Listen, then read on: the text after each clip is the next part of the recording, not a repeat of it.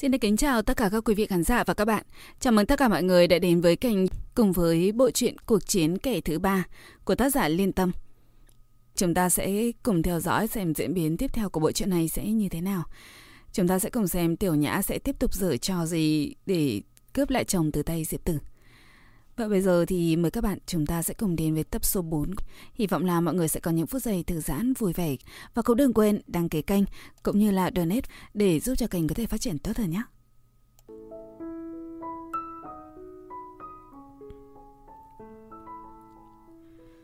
Cô ta dập đầu lạy. Chị dâu, chị hãy tha cho em đi mà. Em chỉ đơn thuần thích anh ấy thôi. Em thực sự không làm cái gì cả. Việc này là thế nào vậy chứ? Giả vợ đáng thương để được đồng tình. Dù cho cô ta muốn gì cũng không thể nào dùng cách này để dọa tôi như thế chứ. Dọa người ta như vậy rất có thể làm cho người ta sợ chết khiếp đấy.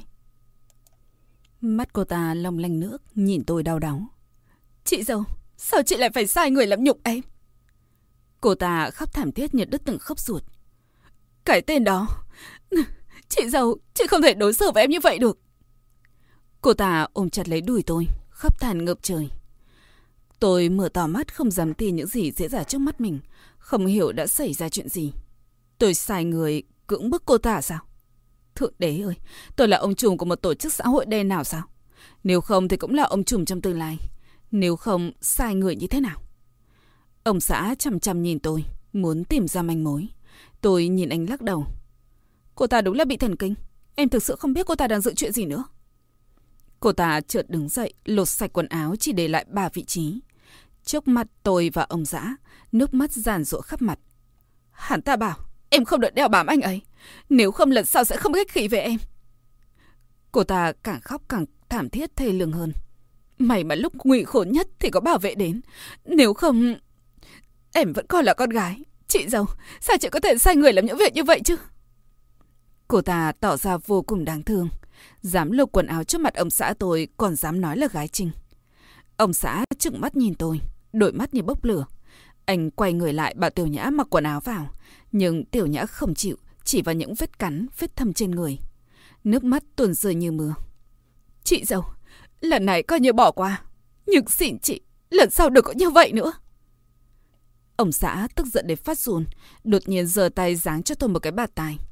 Tôi thần người không kịp định thần lại. Quen nhau bao lâu như vậy, anh chưa bao giờ đối xử với tôi như thế này. Giờ đây, khi còn chưa làm rõ trắng đen, đã đánh tôi. Tôi cố gắng ngăn giọng nước mắt mình, hẳn từng tiếng. Anh không tin tưởng em đến vậy sao? Cho dù là vì anh, tôi cũng không thể nào bị ổi đến mức độ như vậy. Anh nghiến răng nghiến lợi. Em tìm đủ mọi thủ đoạn để làm nhục cô ấy. Cô ấy là bạn gái cũ của anh thì sao? Có phải là bạn gái cũ thì em thuê người cưỡng bức cô ấy? Làm như vậy là phạm pháp. Em có biết không? Tôi tức giận tột cùng hét lớn. Cô ta nói gì thì anh tin ngay. Em nói em không làm như vậy. Anh có tin hay không? Nếu em nói là cô ta tự biên tự diễn, anh tin hay không? Anh nhíu chặt mày hơn, càng giận dữ trừng mắt nhìn tôi. Lẽ nào, cô ấy lại lấy sự tiếc nuối cả đời để tự biên tự diễn?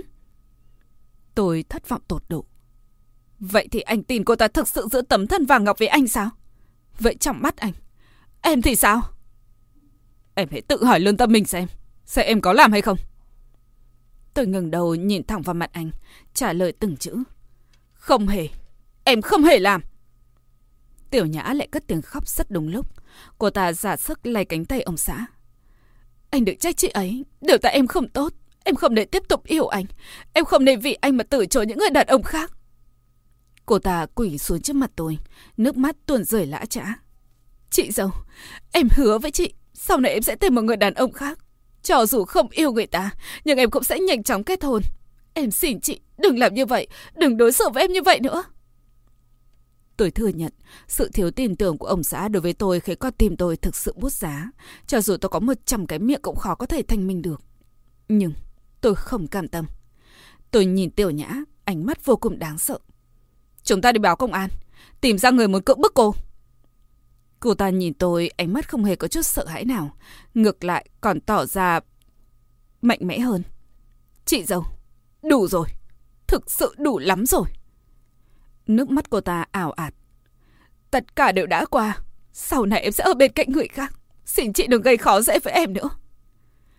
Cô ta liên tục dập đầu lại, đập thật mạnh xuống nền nhà đến độ chán rơm máu. Em xin lỗi, thật sự rất xin lỗi. Ông xã đỡ cô ta đứng dậy, lạnh lùng liếc nhìn tôi một cái. Tiểu nhã, anh đưa em đến bệnh viện. Cô ta không dám đi báo công an về em, anh vẫn còn tin cô ta. Tôi không cảm tâm nhìn theo ông xã, một anh hiểu ra sự thực. Mặt anh lạnh tanh, sự lạnh giá trong đôi mắt anh khiến tôi thực sự mất hết hy vọng. Cô ấy không muốn làm ầm lên, không muốn em phải ngồi tù. Tôi thực sự không thể nói thêm được gì nữa. Người tôi yêu đã yêu suốt 10 năm trời, người mà tôi đã coi như người thần huyết mạch liền thông. Thật không ngờ lại không tin tưởng tôi, chỉ dựa vào lời nói từ một phía của cô ta mà đã ném tôi vào tử ngục. Đôi tay tôi ôm chặt lấy mình, thực sự không có chút sức lực nào nữa cả. Người đàn bà này có thể dùng đến mọi thủ đoạn. Thật không ngờ cô ta lại vô liêm sỉ đến như này. Chỉ vì để đạt được anh, không từ bất cứ thủ đoạn nào. Tôi lao thẳng ra khỏi cửa, nước mắt tuôn rơi ồ ạt. Anh chắc chắn phải tin tưởng tôi. Anh cần phải tin tưởng tôi. Ai cũng đều có thể không tin. Nhưng anh không giống họ. Anh là chồng của tôi cơ mà. Anh không thể đối xử với tôi như vậy được. Cánh cửa từ từ đóng lại. Ngón tay tôi giả sức tách nó ra. Nước mắt chạy thành dòng. Tôi thực sự không cam tâm. Giả sức đập cửa gào thét. Mở cửa ra. Anh phải tin em. Nước mắt chảy đầm đìa khắp mặt. Chảy vào miệng. Mặn đắng. Nhưng còn tim tôi còn đắng chát hơn. Tôi cố tách hai cánh cửa thang máy ra dùng hết toàn bộ sức lực của mình. Chỉ hành động trong sự tuyệt vọng. Nhưng nó không hề lay động. Đèn nhấp nháy lần lượt xuống từng tầng. Tôi gạo thét đến khàn cao cổ. Cuối cùng chỉ có thể ngồi bệt xuống, ôm chặt lấy mình một cách bất lực, nước mắt lặng lẽ tuôn rơi.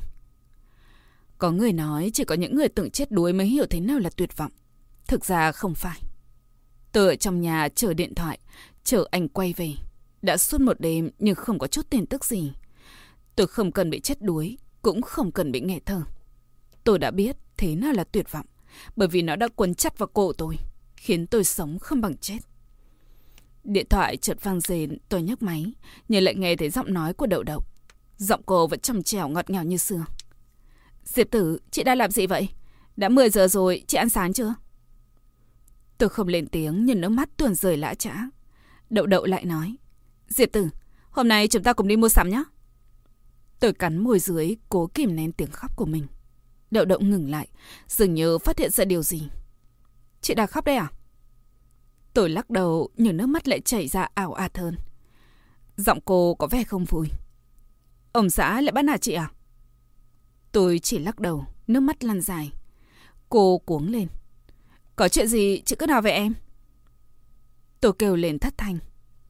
Đậu đậu. Tiếng hu hu lại bật ra. Chị không biết nhà cô ta ở đâu. Chị không tìm được anh ấy. Dì động cũng tắt máy. Suốt cả đêm không về. Chị không tìm được anh ấy. Chị thực sự không tìm được anh ấy. Đậu đậu càng cuống hơn. Chị đừng tắt máy, từ từ nói cho em nghe nào. Bây giờ em sẽ bắt xe đến nhà chị ngay. Anh ấy không tin chị. Tại sao? Tại sao anh ấy lại không tin chị chứ?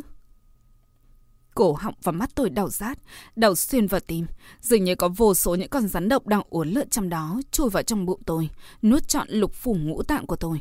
Tôi chỉ có cảm giác đau đớn tột cùng, không thể nào làm gì khác được, giống như người bị bệnh nặng, chỉ biết mở chừng mắt chờ đợi cái chết. Cái chết đáng sợ đang từ từ tiến lại gần. Đậu động nghẹn ngào. Diệp tử, chị đừng có dọa em. Trong thành phố này chị là người bạn duy nhất của em. Chị hãy nghĩ đến chị gái em, nghĩ đến em, nghĩ đến người nhà chị, chị đừng có kích động quá. Em xỉ chị, chị đừng có dọa em. Chuyện gì cũng có thể thương lượng được mà.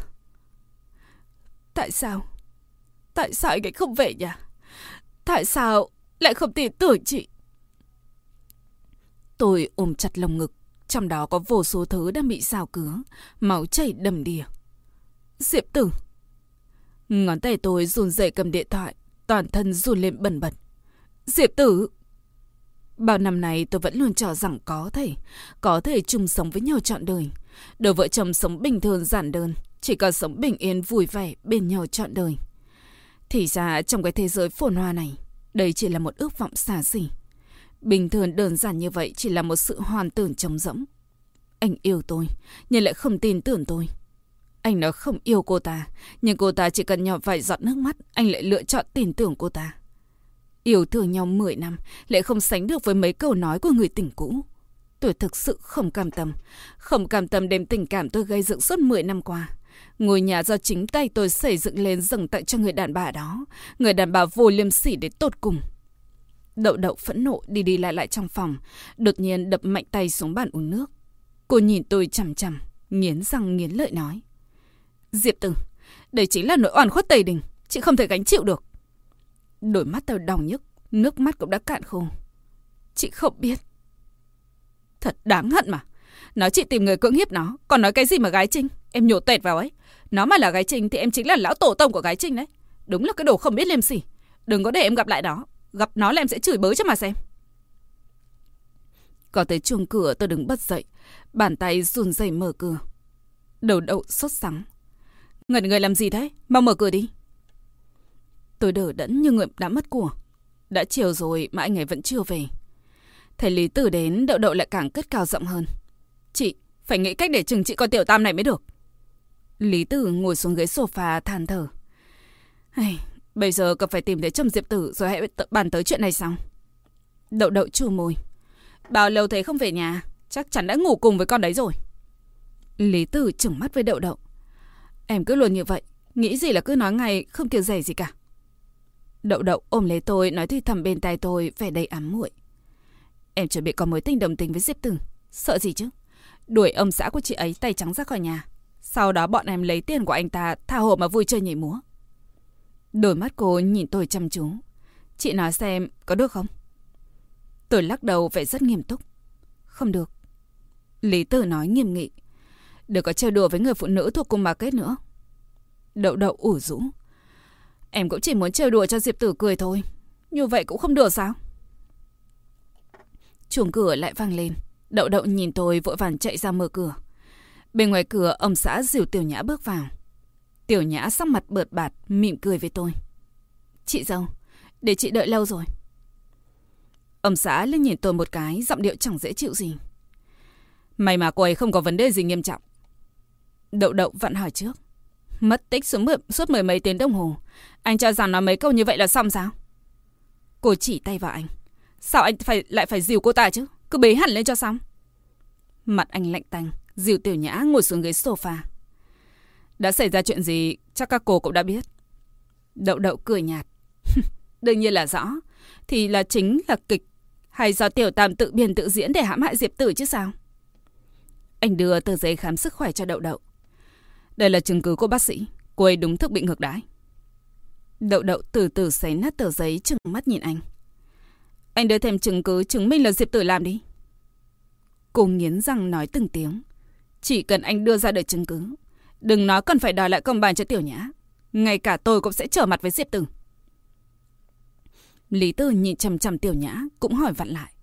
Đúng vậy, chắc cô phải nhớ được hình dáng của người đó chứ. Nếu đã như vậy, hãy đi cùng chúng tôi đến sở cảnh sát để nhận diện. Sắc mặt Tiểu Nhã càng nhợt nhạt hơn, bợt bạt một cách đáng sợ. Cô ta dường như đang cố gắng kìm nén nước mắt. Hai tay ôm chặt lấy cơ thể, giọng nói càng yếu ớt hơn. Em thật sự không biết anh ta. Lúc đó trời tối quá, em chỉ nghe thấy giọng nói của hắn. Đôi mắt của ta đỏ hoe. Chị dâu, sao chị lại gọi bạn chị để gây khó dễ cho em? Ông xã tôi giọng lạnh như bằng nói với tôi. Em đã đủ chưa đấy? Nếu đủ rồi phiền em bảo bạn em đi đi cho. Cô ấy đã chịu đựng đủ lắm rồi. Tôi thẫn thờ như người đàn ông này. Trước đây tôi chỉ lấy làm may mắn vì mình yêu lần đầu đã có thể kết hôn. Chưa từng phải chia tay ai. Cũng chưa từng bị tổn thương. Nhưng giờ đây tôi đã không thể nào kiên trì được nữa.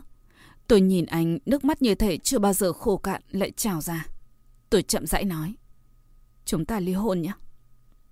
Trước đây dù có cãi cọ thế nào tôi cũng không nhắc đến hai chữ ly hôn với anh. Ngoại trừ lần xảy ra sự việc của Trần Lâm Lâm. Nhưng giờ đây tôi thực sự không có chút sức lực nào để chịu đựng thêm được nữa. Tình yêu của tôi, cuộc hôn nhân của tôi, gia đình của tôi, người đàn ông đã ở bên tôi suốt 10 năm qua. Thật không ngờ anh không tin tưởng tôi. Thật không ngờ anh không hiểu tôi chút nào cả. Mặt anh không chút biểu cảm, lầm lì bước vào trong phòng ngủ. Đậu đậu thấy vậy đuổi tiểu nhã. Chuyện vợ chồng người ta, ba người chúng ta không thích hợp ở lại đây. Tiểu nhã mỉm cười đi đến trước mặt tôi, khẽ cười. Chị dâu, thực sự đã làm khó cho chị rồi. Cô ta lại che miệng cười. Em chờ ngày anh chị ly hôn sẽ đốt pháo hoa chúc mừng đấy. Tôi lạnh lùng nhìn cô ta không thèm lên tiếng. Đậu đậu tức giận cho cô ta một cái bạt tai. Tiểu nhã ôm lấy mặt mở to mắt định kêu lên. Đậu đậu đã bịt chặt miệng cô ta lại. Hai chị em Lý Tử kéo cô ấy đẩy ra ngoài cửa. Đêm đó, tôi nằm mơ. Giấc mơ vô cùng đáng sợ. Tôi mơ thấy ông xã cầm chăn trùm kín tôi. Còn tiểu nhã thì lấy gậy sắt đập tới tấp vào người tôi. Sau khi tỉnh dậy, toàn thân tôi lạnh toát. Còn tìm đau nhói, đau đến độ giống như bị mòi ra cho vào trong máy xay thịt. Tôi ngồi trên giường, ôm chặt chăn, nhìn vào màn đêm đen kịt, chợt cảm thấy vô cùng sợ hãi.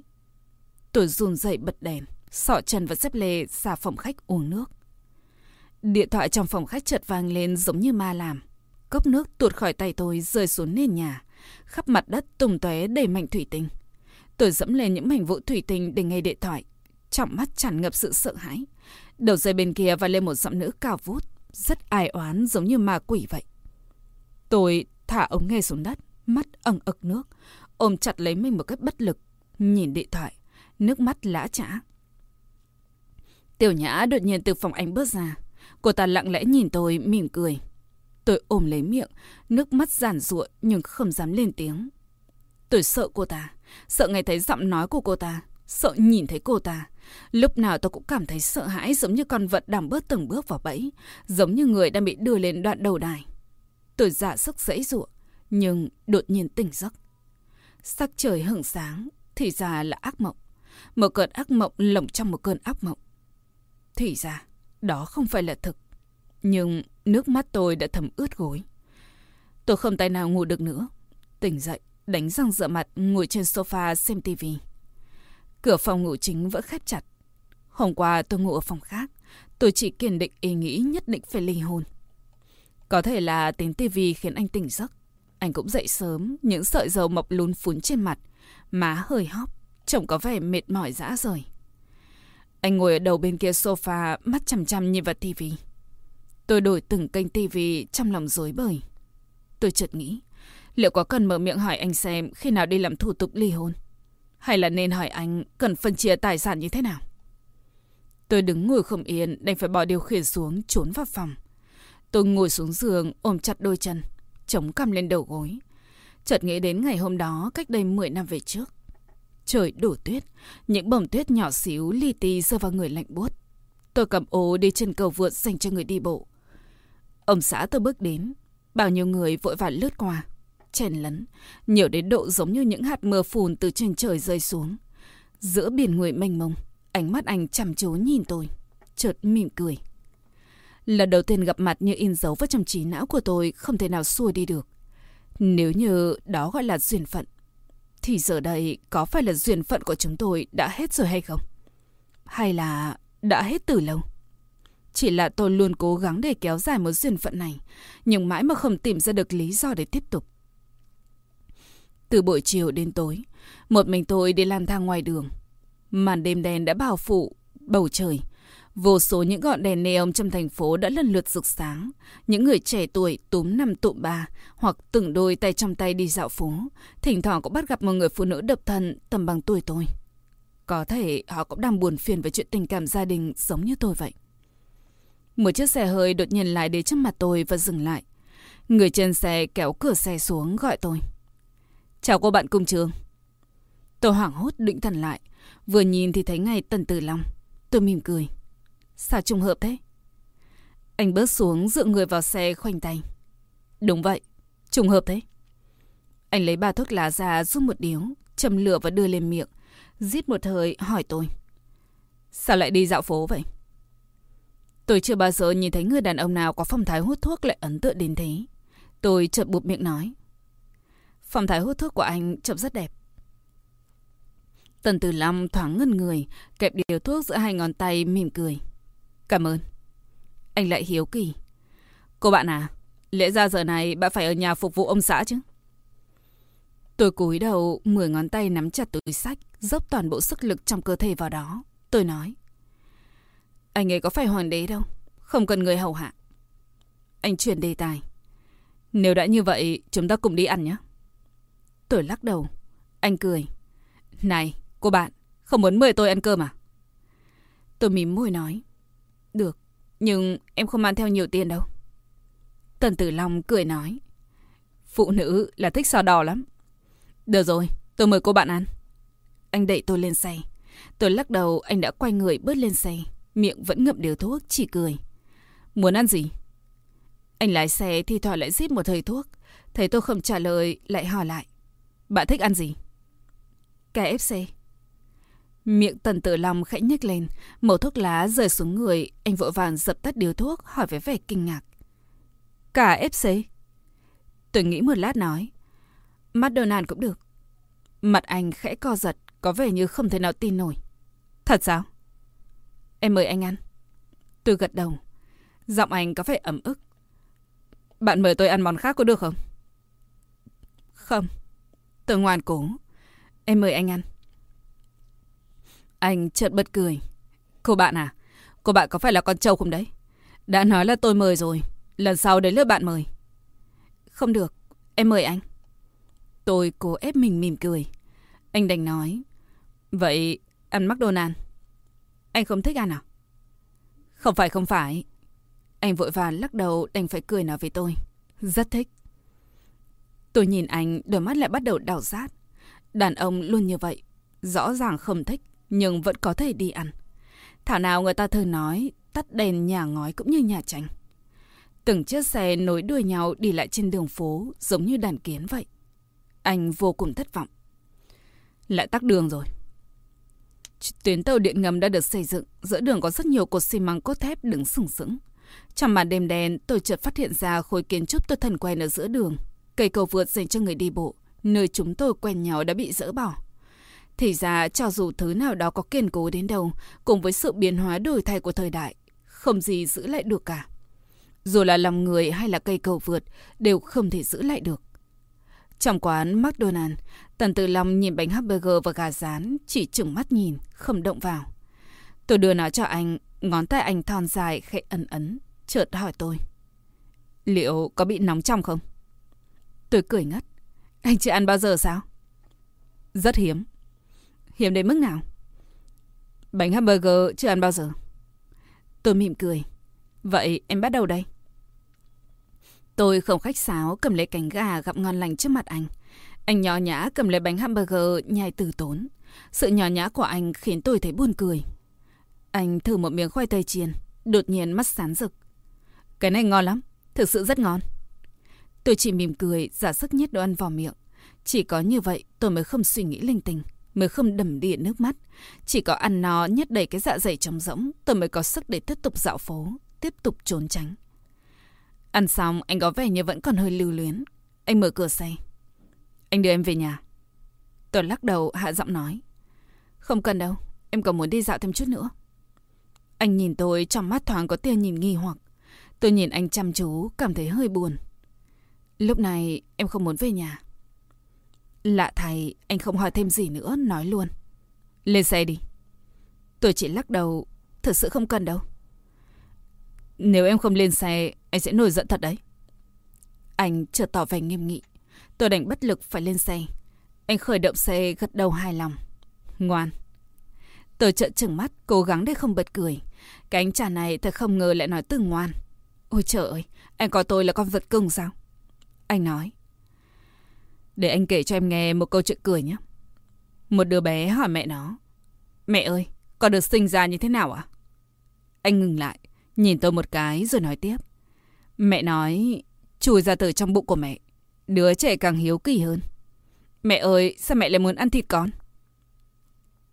Tôi thực sự không nín nổi bật cười. Nụ cười sâu sắc cũng hiện lên trên khuôn mặt tuần tú của anh. Anh kể cho em thêm một câu chuyện nhé. Đường Tăng nói, chúng ta cần phải chọn con đường lấy kinh ngắn nhất. Tôn Ngộ không đề nghị. Ngồi máy bay nhanh hơn cưỡi ngựa. Bát giới nói, tàu vũ trụ thần châu nhanh hơn. Nào ngờ xà tăng lấy ra một khẩu súng. Nghe nói món đồ này có thể lập tức tiễn người sang Tây Thiên. Tôi ôm bụng cười, cười đến đau cả bụng. Anh nói, em cũng kể một câu chuyện đi. Tôi lắc đầu. Anh thở dài. Mặc dù kết hôn, nhưng cũng cần phải biết giao tiếp xã hội, đừng có cô lập mình. Tôi cười. Hôm nay thực sự rất cảm ơn anh. Anh đúng là một người hài hước. Anh khẽ lắc đầu. Có người nói anh bá đạo, có người nói anh lạnh lùng. Chỉ có em nói anh hài hước. Đúng là có chút bá đạo, nhưng không hề lạnh lùng. Tôi nói thật lòng. Em có biết vì sao họ nói anh lạnh lùng không? Anh hỏi tôi đầy hào hứng. Tôi lắc đầu. Anh nhíu mày. Anh giả vờ đấy mà. Xe anh dừng lại trước vườn hoa khu chung cư nhà tôi. Em xuống xe đi. Anh đưa em lên nhà. Tôi vô cùng ngạc nhiên. Sao anh biết em sống ở đây? Anh nói với vẻ bí hiểm. Anh đã nhờ thám tử từ. Em có tin không? Tôi lắc đầu mím môi cười. Không tin. Anh hào hứng. Thôi, bỏ đi. Anh đoán được ngay là em sẽ không tin mà. Anh đóng cửa xe đi theo tôi về phía cầu thang. Còn tìm tôi thấp thỏm lo âu. Vừa ngẩng đầu nhìn con số vừa nghĩ thầm. Về nhà cần phải nói gì đây? Anh nghĩ nếu để ông xã em nhìn thấy chúng ta đi với nhau thì không hay lắm. Anh tiện em đến cửa rồi xuống luôn. Những việc còn lại em tự giải quyết nhé. Hôm nay thực sự rất cảm ơn anh. Anh khoanh tay nhìn tôi chỉ cười. Lần sau nhớ mời tôi ăn khoai tây chiên nhé. Cửa thang máy từ từ mở ra. Anh dựa người vào cửa, tay thể hiện động tác mời. Tôi cười với anh. Hôm nay thực sự rất cảm ơn anh. Anh nhíu mày. Câu này hình như em vừa mới nói xong. Vậy thì... Vậy thì gì nữa chính tôi cũng không biết. Anh giúp tôi nói nốt câu. Vậy thì lần sau có duyên gặp lại. Tạm biệt. Tạm biệt. Tôi lấy chìa khóa nhà trong túi sách, tay run run mở cửa nhà.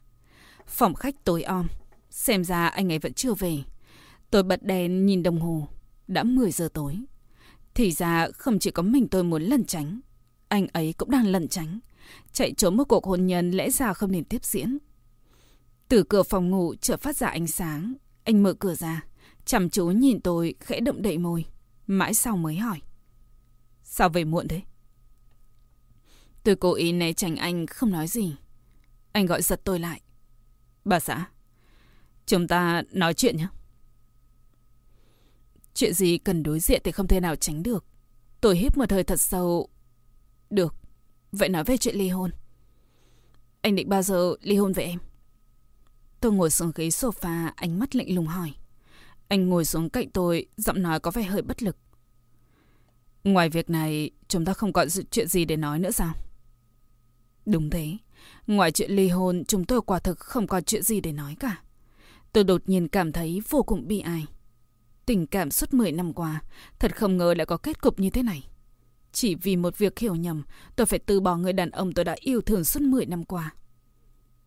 Anh nhìn tôi, ánh mắt nồng nhiệt, chậm rãi nói. Anh đã xin phép nghỉ một tuần. Một tuần để ly hôn, đúng là cũng đủ. Tôi cúi đầu, nước mắt tuôn rơi. Tôi nghẹn ngào. Được. Ngày mai chúng ta chuẩn bị thủ tục ly hôn. Anh nổi nóng. Em có thể đừng luôn miệng nhắc đến ly hôn có được không? Giữa anh và Tiểu Nhã không có chuyện gì cả. Anh chỉ muốn đi du lịch với em để giải tỏa căng thẳng. Giọng nói của anh bỗng trở nên mềm mỏng. Hôm đó, anh thực sự đã giận quá mất khôn. Anh đã suy nghĩ kỹ. Cảm thấy em là người biết tuân thủ pháp luật. Cho nên... Cuối cùng anh cũng biết là tôi bị oan rồi sao? Nhưng tất cả đã quá muộn. Sao anh có thể lấy con dao đâm thẳng vào tim tôi? Sau đó nói lời xin lỗi với tôi. Anh đã đâm nát trái tim tôi. Sau đó muốn bù đắp. Tôi thực sự không tài nào có thể tha thứ cho anh được. Cục diện gượng gạo như vậy tiếp diễn. Hai người 24 giờ đồng hồ bên nhau. Nhưng lại không có gì để nói với nhau. Tôi thật sự mới quay lại trở lại ngày tháng trước đây. Trở về thời điểm anh chưa từng phản bội tôi. Lúc đó tất cả mọi việc đều tốt đẹp. Tôi kéo rèm cửa sổ. Ánh mắt trời trói lòa từ ngoài chiếu vào. Vô số những hạt bụi đàn tung bay dưới ánh nắng. Tôi cầm rẻ lau, chậm rãi lau đồ đạc trong nhà. Chuồng cửa vang lên, ông xã từ phòng bước ra mở cửa. Tiểu Nhã không buồn chào hỏi đã bước vào nhà, xách theo túi lớn túi nhỏ đặt xuống. Cô ta đưa hết túi này để túi khác cho anh, vừa đưa vừa cười nói. Anh nhìn xem, đều là những thứ anh thích ăn. Tôi cúi đầu quét dọn vệ sinh, cố gắng để không phải bận lòng. Tôi không dám nhìn, không dám nghĩ, không thể suy nghĩ được gì. Chỉ não tôi đang phỉnh to. Anh ta biết cô ta cố tình độ oan cho tôi, nhưng vẫn không chịu kiêng rẻ gì cả. Giọng của Tiểu Nhã vô cùng hào hứng. Em cũng xin nghỉ một tuần, hay chúng ta đi du lịch đi. Giờ đây tôi giống như một người ngoài, là một người vô hình trong mắt họ. Anh nhìn về phía tôi.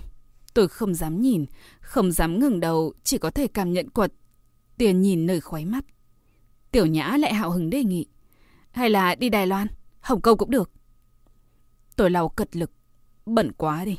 Thì ra cả căn phòng này chỗ nào cũng bẩn. Đầy bụi bặm. Bụi khiến mắt tôi ướt nhẹp, chỉ muốn chảy nước mắt. Tôi hít mạnh, hít thở một hơi thật sâu, vỏ mạnh rẻ lao trong chậu nước.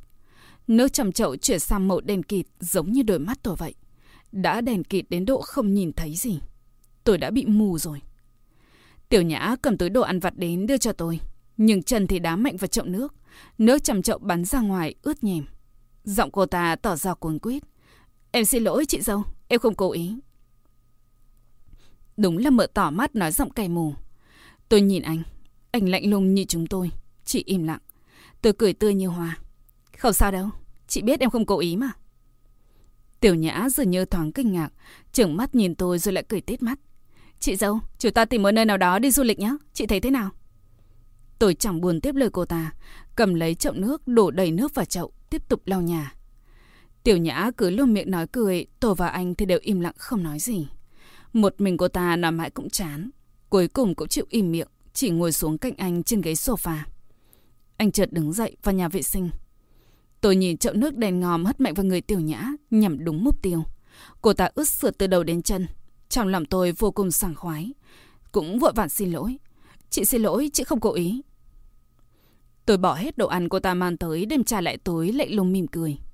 Chị nghĩ em cần phải về nhà thay đồ. Trên đầu trên mặt cô ta đều là đồ dơ bẩn, cả người nhích nhác kinh khủng. Tôi vẫn mỉm cười, ánh mắt lạnh như băng. Em muốn ở cùng anh ta phải không? Tôi khẽ bẹo má cô ta. Yên tâm, nhanh thôi. Tôi giơ ngón tay đặt xuống mũi người, lắc lắc đầu. Tiểu nhã, em thật là thối. Cô ta đầu chỉ hôi thối trên người, lòng dạ cô ta còn hôi thối hơn, thối đến độ không tay nào ngửi được nữa. Cô ta mở trừng mắt, lồng ngực phập phồng, toàn thân như sắp phát điên. Cô ta đứng phát dậy nhìn tôi đầy căm hận. Nước bẩn từ tóc cô ta nhỏ xuống, cô ta lau mạnh, nghiến răng nghiến lợi. Chị cố ý. Thật vậy sao? Tôi cười nhạt cầm túi sách của cô ta, mở cửa ném ra ngoài. Cô ta chạy ra muốn nhặt túi tôi đã đóng sập cửa lại. Cô ta điền cuồng ấn chuông cửa. Muốn vào, tôi vội gọi điện thoại cho bảo vệ. Có một con điền đang làm ồn trước cửa nhà tôi. Ông xã bước ra nhìn về phía sofa, không nói gì đi thẳng vào phòng ngủ. Tôi khẽ bẹo cằm. Thì ra, báo thù tiểu tam cũng khiến mình vui vẻ đến thế. Xem ra sau này, việc báo thù như vậy là cần thiết. Hôm sau cô ta lại chạy đến, cười cười nói nói với tôi như không xảy ra chuyện gì. Tôi nhìn cô ta với ánh mắt khâm phục. Nếu nói con người vô liêm sỉ, cô ta đứng thứ hai, không còn ai dám đứng thứ nhất. Cô ta vẫn không từ bỏ ý định rủ anh cùng đi du lịch. Ông xã tôi vốn có ý định này, nhưng thấy tôi từ chối cũng không dám đồng ý.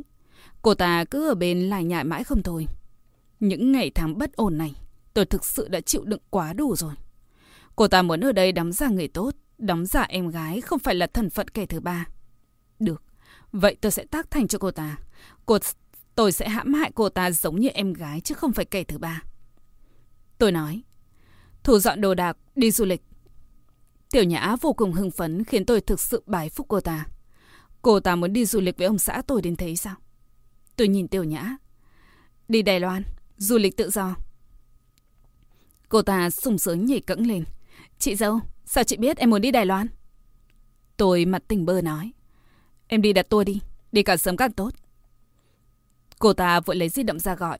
Sau khi nói liền thoáng một hồi, bèn nói với tôi. Ngày mai có chuyến. Tôi cười nhạt. Vậy em có không mau đi đăng ký? Cô ta lập tức biến mất. Buổi chiều cô ta gọi điện đến nói với anh. Nói đã nộp 6.000 tệ cho tour du lịch. Du lịch 5 ngày. Tôi giật điện thoại hỏi thẳng. Em đã nộp tiền rồi sao? Giọng cô ta vô cùng hào hứng. Đúng vậy. Tôi ở một tiếng, cô ta lại hỏi. Chị dâu, mấy giờ chị đi? Tôi cười nhạt. Ngày mai gặp nhau ở sân bay. Tôi gác máy rút luôn dây điện thoại, tắt máy di động của tôi và ông xã. Ông xã nhìn tôi hiểu ngay. Em không muốn đi, sao lại lừa cô ấy đi? Tôi bước đến trước mặt anh, mở to mắt lạnh lùng nói. Anh chú ý ngôn từ. Em lừa cô ta. Từ đầu đến cuối em chưa hề nói chúng ta cùng đi. Cô ta muốn đi thì để cô ta đi. Tôi nhíu mày, giọng nói càng lạnh lùng hơn. Sao? Anh không nỡ à? Khóe miệng anh khẽ nhếch lên cười nhạt. Anh không chịu nổi việc em giả bộ với anh. Nụ cười của tôi càng lạnh hơn. Còn cô ta thì sao? Em nghĩ chắc cũng giả bộ không ít với anh chứ. Ông xã đột nhiên nổi nóng. Em có thể đừng đối xử với anh như vậy được không? Rốt cuộc anh đã làm sai điều gì? Tôi thất vọng đến đỉnh điểm. Đến tận giờ phút này tôi không ngờ anh vẫn không biết mình đã làm sai điều gì. Tôi nói hết sức nghiêm túc. Để em chỉ ra cho anh. Thứ nhất, anh biết rõ cô ta theo đuổi anh, nhưng anh vẫn mặc cho cô ta đến nhà. Mặc cho cô ta bám giết lại anh, không hề giữ khoảng cách. Thứ hai, anh không phân biệt trắng đen đã đánh oan em. Thứ ba, tôi nhìn anh làm tràn đầy sự chua xót. Thứ ba, anh với vai trò là chồng của em, là chồng của một người phụ nữ. Thật không ngờ, anh không phân biệt đúng sai phải trái, đi chăm sóc người phụ nữ khác suốt cả đêm. Sau khi quay về còn lên tiếng chất vấn mắng mỏ. Nước mắt tôi chợt trào ra. Em cũng không thể chịu nổi anh giả bộ với em. Tầm lý đàn ông các anh, em cũng hiểu. Một mặt thì tự trách mình, một mặt lại muốn thử những thứ mới mẻ. Xin đàn ông các anh, hãy đứng ở góc độ người phụ nữ mà nghĩ cho họ. Cứ chơi lì không chịu ly hôn, nhưng lại muốn chơi bời với người phụ nữ khác. Tôi không kiềm chế được mình gào lên, nước mắt đầm đìa khắp mặt. Các người, đúng là không bằng cầm thú. Anh nhìn tôi không lên tiếng. Hồi lâu anh mới từ từ nói. Anh thật sự không biết. Chưa bao giờ biết cô ấy lại có thể ủy hiếp đến em đến mức này. Tôi đấm mạnh vào lồng ngực mình. Nước mắt tuôn rơi như mưa. Em rất sợ. Anh có biết rằng em rất sợ hay không? Anh cứ tưởng em không sao. Nhưng còn em thì sao? Ngay cả khi nằm mơ. Ngay cả khi nằm mơ. Tôi quyệt nước mắt không thể nào nói tiếp được. Ngay cả khi nằm mơ tôi cũng sợ hãi. Anh lại không biết gì sao. Trong cái cán cân tình yêu, sự tin tưởng vào hôn nhân có trọng lượng ngang nhau. Nhưng giữa nữ giới và nam giới, cán cân đó bị nghiêng, nghiêng về phía đàn ông. Đàn ông có thể ngoại tình, sau khi ngoại tình còn ngang nhiên oán trách vợ, nói vợ không phải cái này không đúng cái kia, cho nên họ mới ngoại tình, mới phạm lỗi, khiến bạn cảm thấy thì ra mình có bao nhiêu nhược điểm. Nhưng nếu là phụ nữ phạm lỗi, tội này không nhỏ chút nào. Trong thời kỳ phong kiến, bị dìm xuống sầm chết đuối đã là quá nương tay rồi. Chỉ hận một nỗi không thể dìm chết cả nhà bạn luôn. Ở thời hiện đại, đàn ông bị cắm sừng có thể hùng dũng đòi ly hôn. Nếu không ly hôn sẽ tha hồ mà ngược đãi đánh đập lăng mạ để cho bạn muốn chết cũng không được, muốn sống cũng không xong. Chính là hôn nhân. Đây chính là nam nữ bình đẳng. Đây chính là sự bất bình đẳng nhất của nam nữ bình đẳng. Tiểu Nhã biến mất 5 ngày. Trái tim tôi cũng được yên tĩnh 5 ngày, hồi tưởng tất cả những gì đã xảy ra trong 10 năm qua. Chỉ cảm thấy mơ hồ như cõi mộng. 10 năm đó trôi qua thật nhanh, nhanh đến độ giống như cuốn phim đang tua. Nhưng nỗi đau đớn đó lại có thể khắc ghi cả một đời. Trường cửa bị ai đó ấn liên hồi kêu chói tai, dường như đang vô cùng phẫn nộ. Tôi mỉm cười đoán được ngay đó là Tiểu Nhã. Tôi chậm rãi bước ra mở cửa. Cô ta nổi trận lôi đình đứng bên ngoài cửa chừng mắt nhìn tôi. Chị thật là bỉ ổi. Tôi mỉm cười. Còn cô thì sao? Cướp chồng của người ta, đổ oan cho người ta thuê người cưỡng hiếp cô. Còn nói mình là gái trinh, thuần khiết chẳng chẳng để phát sợ. Những điều này thì gọi là gì chứ? Gọi là vô liêm sỉ nhỉ? Đúng là vô liêm sỉ cao cấp. Cô ta giơ tay lên tát tôi, nhưng tôi đã sớm đoán ra né người vào trong, tránh được cú tát trời giáng của cô ta. Cô ta lại chống nạnh giống như một con đàn bà chành chùa đành đá chỉ vào mặt tôi chửi bới. Mày là con đàn bà đề tiện, là con cà ve thối tha, là đồ vô liêm sỉ. Nụ cười của tôi càng sâu cay hơn. Cô đang cười, đang chửi chính mình à? Hình như còn quên hai câu. Đồ tiểu tam mặt dày ra mồm. Thì ra trên cõi đời này, đúng là có loại đàn bà tồi tệ này. Trước đây nghe bạn bè nhắc đến người đàn bà nào đó vô cùng tồi tệ. Còn đàn bà trước mặt tôi lúc này thực sự đã làm cho tôi mở rộng tầm nhìn. Cướp chồng của người ta mà còn hùng dũng đến mức này. Cô ta còn đang đứng ngoài cửa. Tôi bước đến bàn uống nước, cầm di động lên, ấn nút ghi âm. Cô ta tưởng tôi gọi bảo vệ, cảm phẫn nộ. Có giỏi thì mày cứ gọi bảo vệ đi. Đúng là còn đàn bà đề tiện, vô liêm sỉ. Tôi từ tốn nói ra phía ngoài cửa. Tiểu nhã, cô cứ chửi tiếp đi, đừng dừng lại. Cô ta chửi liên tục 5 phút, cuối cùng cũng hết hơi. Nước bọt đã cạn khô. Tôi nói, tôi sẽ đăng cái này lên mạng, để mọi người nghe thấy giọng nói gợi cảm tột cùng và dịu dàng đáng yêu của cô. Cộng thêm cả khí chất cao quý và phong thái như nữ thần nữa. Đảm bảo sẽ có nhiều đàn ông thích cô lắm cho mà xem. Cô ta mở chừng mắt, đập tới tấp vào cửa chống trộm. Tôi lưu đoạn ghi âm lại rồi mới gọi bảo vệ. Đối phó với loại tiểu tam đành đá chuồng ngoà, không nhất định cần phải chửi tay đôi với nhau. Đôi khi mưu trí một chút sẽ làm cho cô ta tức hộc máu. Tốc độ lưu truyền đoạn ghi âm trên mạng đúng là khiến người ta khó có thể tưởng tượng nổi. Chỉ riêng một ngày đã có hàng triệu người đào loát. Tần Tử Long gọi điện cho tôi vô cùng hiếu kỳ. Có người chửi em à? Tôi cười lớn. Sao anh biết? Cả nước đều biết. Nghiêm trọng đến thế sao? Tôi chỉ nhất thời phận uất muốn cho người khác biết câu chuyện về cô ta mà thôi. Tôi vội lên mạng sớt, vừa tra thì giận nảy mình, tim đập dồn dập, gần như không thể chịu không thể nào chịu được nổi. Trên mạng đẩy dãy những trang truyền tải đoạn ghi âm chửi bới của Tiểu Nhã. Tần Tử Long hào hứng hỏi. Cô bạn, hình như bạn tốt nghiệp khoa lịch sử thì phải.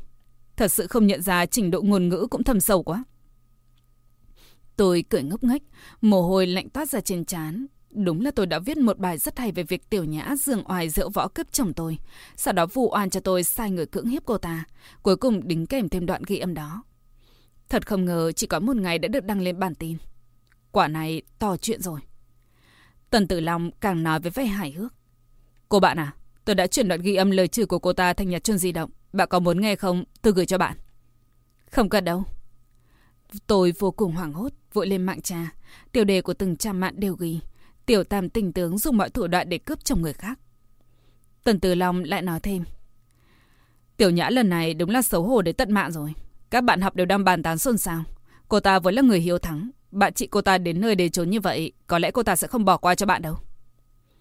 Một khóc, hai gây chuyện, ba tự tử. Tôi hỏi thăm dò. Theo sự hiểu biết của tôi về con người cô ta, nếu không tìm vài người để cưỡng hiếp bạn rồi quay phim, cô ta sẽ không cam tâm đâu. Giọng nói của Tần Tử Long đủ để dọa cho tôi sợ chết khiếp. Tôi càng hoang mang hơn. Như vậy là phạm pháp mà? Tần Tử Long cười. Cô bạn à, bạn sợ rồi phải không? Thế có cần tôi làm vệ sĩ bảo vệ cho người đẹp hay không? Anh đừng có dọa em nữa. Tim của tôi đập loạn nhịp, thật không ngờ lại dẫn đến tình cảnh này. Đây không phải là mong muốn ban đầu của tôi. Lúc đó tôi nhất thời tức giận muốn tìm vài người để chia sẻ thôi. Giờ thì lại gây ra chuyện lớn như thế này, đến mức không thể cứu vãn được. Tôi nơm nớp lo sợ. Có tiếng chuông cửa, điện thoại tôi đang cầm bỗng tuốt khỏi tay. Tôi vội vàng nhìn qua mắt thần trên cánh cửa. Thì ra là ông xã. Tôi vội mở cửa nhìn xung quanh. Không thấy ai đi theo anh mới đóng sầm cửa lại. Ông xã chừng mắt nhìn tôi giọng hơi run. Sao em lại nhất định phải trừng phạt cô ấy như vậy? Tôi cố tỏ ra trần tĩnh, nói tình bơ. Thế thì sao? Anh hét lên. Bây giờ tất cả mọi người đều biết tiểu nhã chửi em, tranh giành chồng với em. Bây giờ trong công ty đều đang cười nhạo cô ấy. Từ sáng tới tối đều bàn luận xôn xao. Cô ấy không thể nào chịu đựng được nữa. Đã uống thuốc ngủ tự tử rồi. Tôi ngờ nghịch hỏi. Cô ta chết rồi à? Anh hẳn hập nhìn tôi. Cô ấy uống thuốc ngủ trong công ty. May mà anh phát hiện ra, kịp thời ngăn cản. Nếu cô ta muốn uống thuốc ngủ, về khóa trái cửa từ từ mà uống thuốc chứ. Ôi trước mặt người khác rõ ràng là không muốn chết. Giọng ông xã run lên. Đang yên đang lành, em phát điên phát rồ cái gì vậy? Có thể gây ra án mạng đấy, em có biết không? Tôi liếc nhìn anh. Đây gọi là tự làm tự chịu. Chẳng phải cô ấy muốn theo đuổi anh sao? Bây giờ tốt rồi. Mọi người trong khắp thiên hạ đều biết rõ.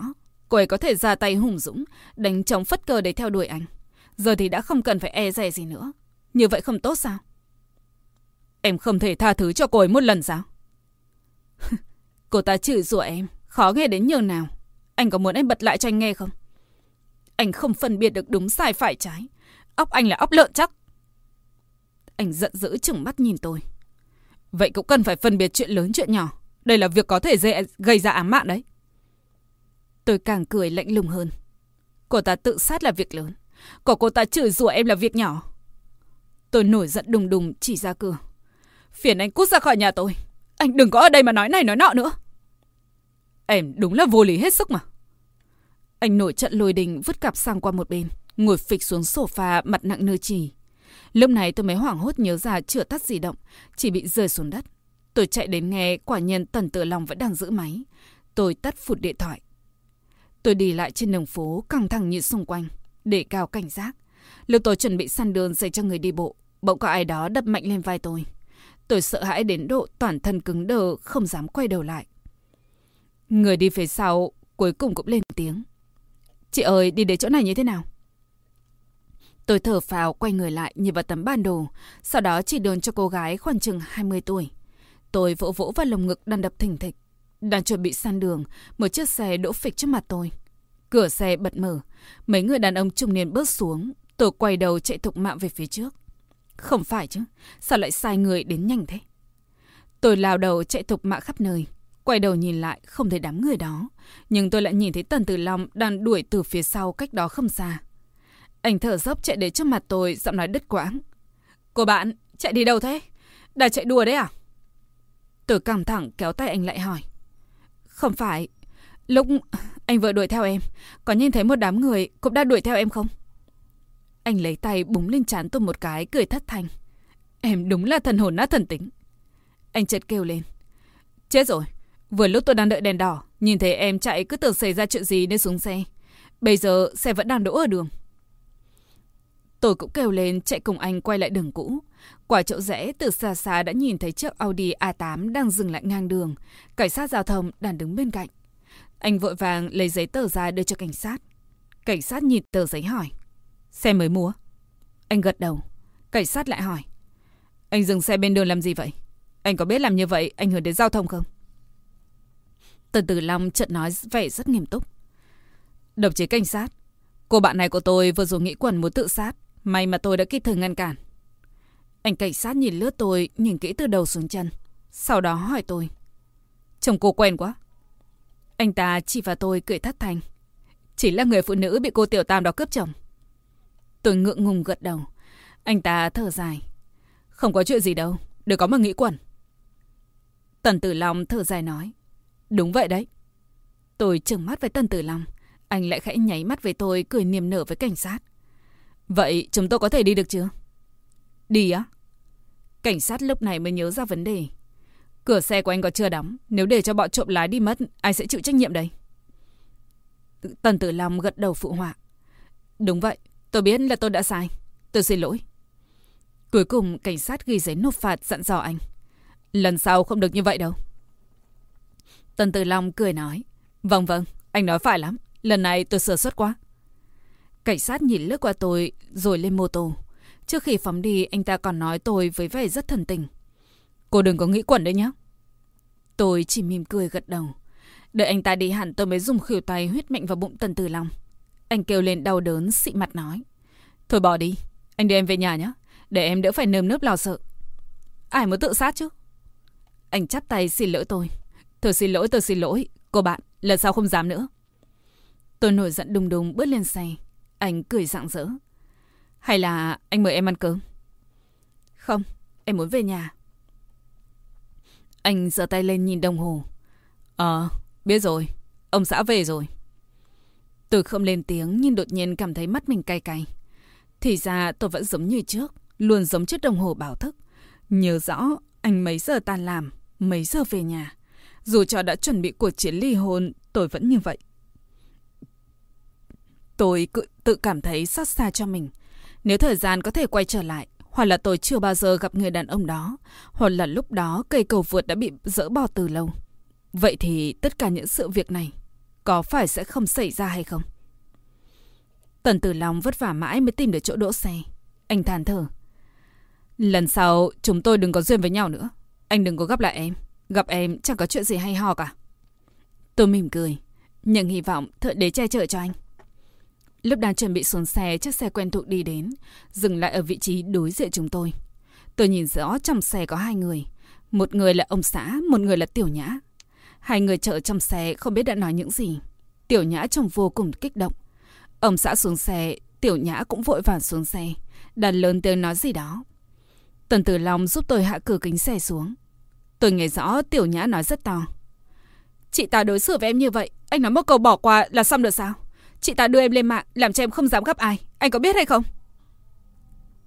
Ông xã hình như đã hết kiên nhẫn Em đừng có ồn ào nữa có được không Tiểu nhã hét lên như phát điên Có phải anh muốn vứt bỏ em không Ông xã đi về phía trước. Cô ta lao đến ôm chầm lấy anh gào khóc. Em đã không thể nào xâm thiếu anh được nữa rồi. Ông xã có vẻ hơi bất lực. Tiểu nhã, giữa chúng ta không hề xảy ra chuyện gì cả. Cho nên không thể có sự việc gọi là vứt bỏ. Vợ của anh là cô ấy, không phải em. Em có hiểu không?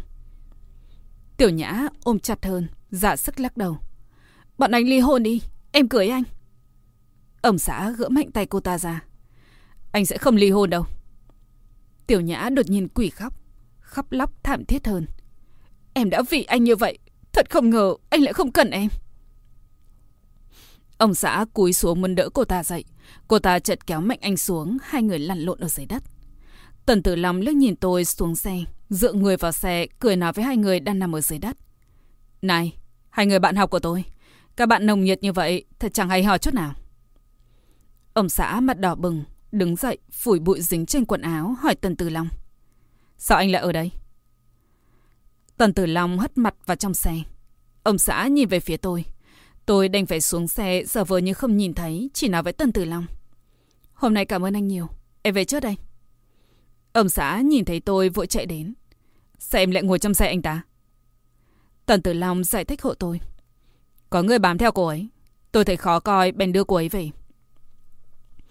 Ông xã khẽ động đậy môi muốn nói gì đó. Tiểu xã, tiểu nhã trên ngang. Liệu có chuyện trùng hợp thế? Tôi lạnh lùng hỏi. Sao cô ta lại ở trong xe anh? Ông xã ấp a ấp úng. Ờ, anh sợ cô ấy, sợ cô ấy nghĩ quẩn. Cho nên mới đưa về ở cùng trong nhà. Tôi ngắt lời anh. Tiểu Nhã nhìn tôi mỉm cười. Chị dâu, chị đã không biết việc em đã chuyển đến ở tầng dưới của anh chị rồi. Trùng hợp vậy sao? Trước đây có một cô Trần Lâm Lâm cũng ở tầng mà cô đang ở. Cuối cùng cũng tiêu tùng. Tiêu tùng thế nào? Tiểu Nhã không nén nổi hiếu kỳ lên tiếng. Tôi cười vẻ bí hiểm. Tại sao tôi phải nói với cô chứ? Nhưng cô không cần phải sợ. Sau này sẽ có người khác. Cùng lắm là có chung kết cục như cô ta thôi. Một người vừa đi lại có người khác vừa tới. Đúng là những con trầu chấu đánh mãi không chết. Hết tập 4. Cảm ơn các bạn đã chú ý lắng nghe và quan tâm theo dõi. Xin chào và hẹn gặp lại mọi người.